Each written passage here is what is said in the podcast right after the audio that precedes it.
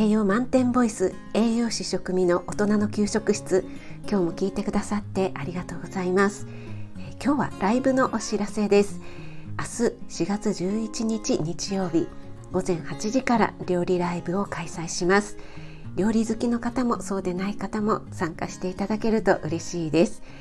今月は旬の野菜を食べようということで春野菜月間です。先週はセロリを使った3品ですね、えー、セロリとイカの塩炒めセロリとリンゴの甘酢あえセロリのパリパリ漬けをご紹介しました。どれもねすぐにできちゃう簡単なものばかりでした。出来上がりはインスタにアップしてますのでまだ見てないよっていう方はこの後インスタへ GO でよろしくお願いします。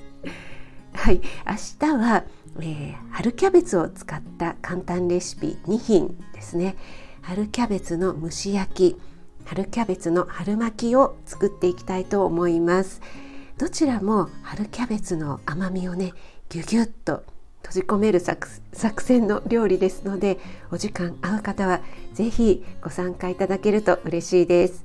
初めての方もお待ちしています。えー、使う食材は概要欄に書いてありますのでご参考にしてください。もっと早くね使う食材をお知らせした方がいいですよね。ちょっとね何がいいかなっていろいろ悩んでいるとついつい直前になってしまってすみません。はいそれでは明日、えー、また明日ライブでお会いしましょう。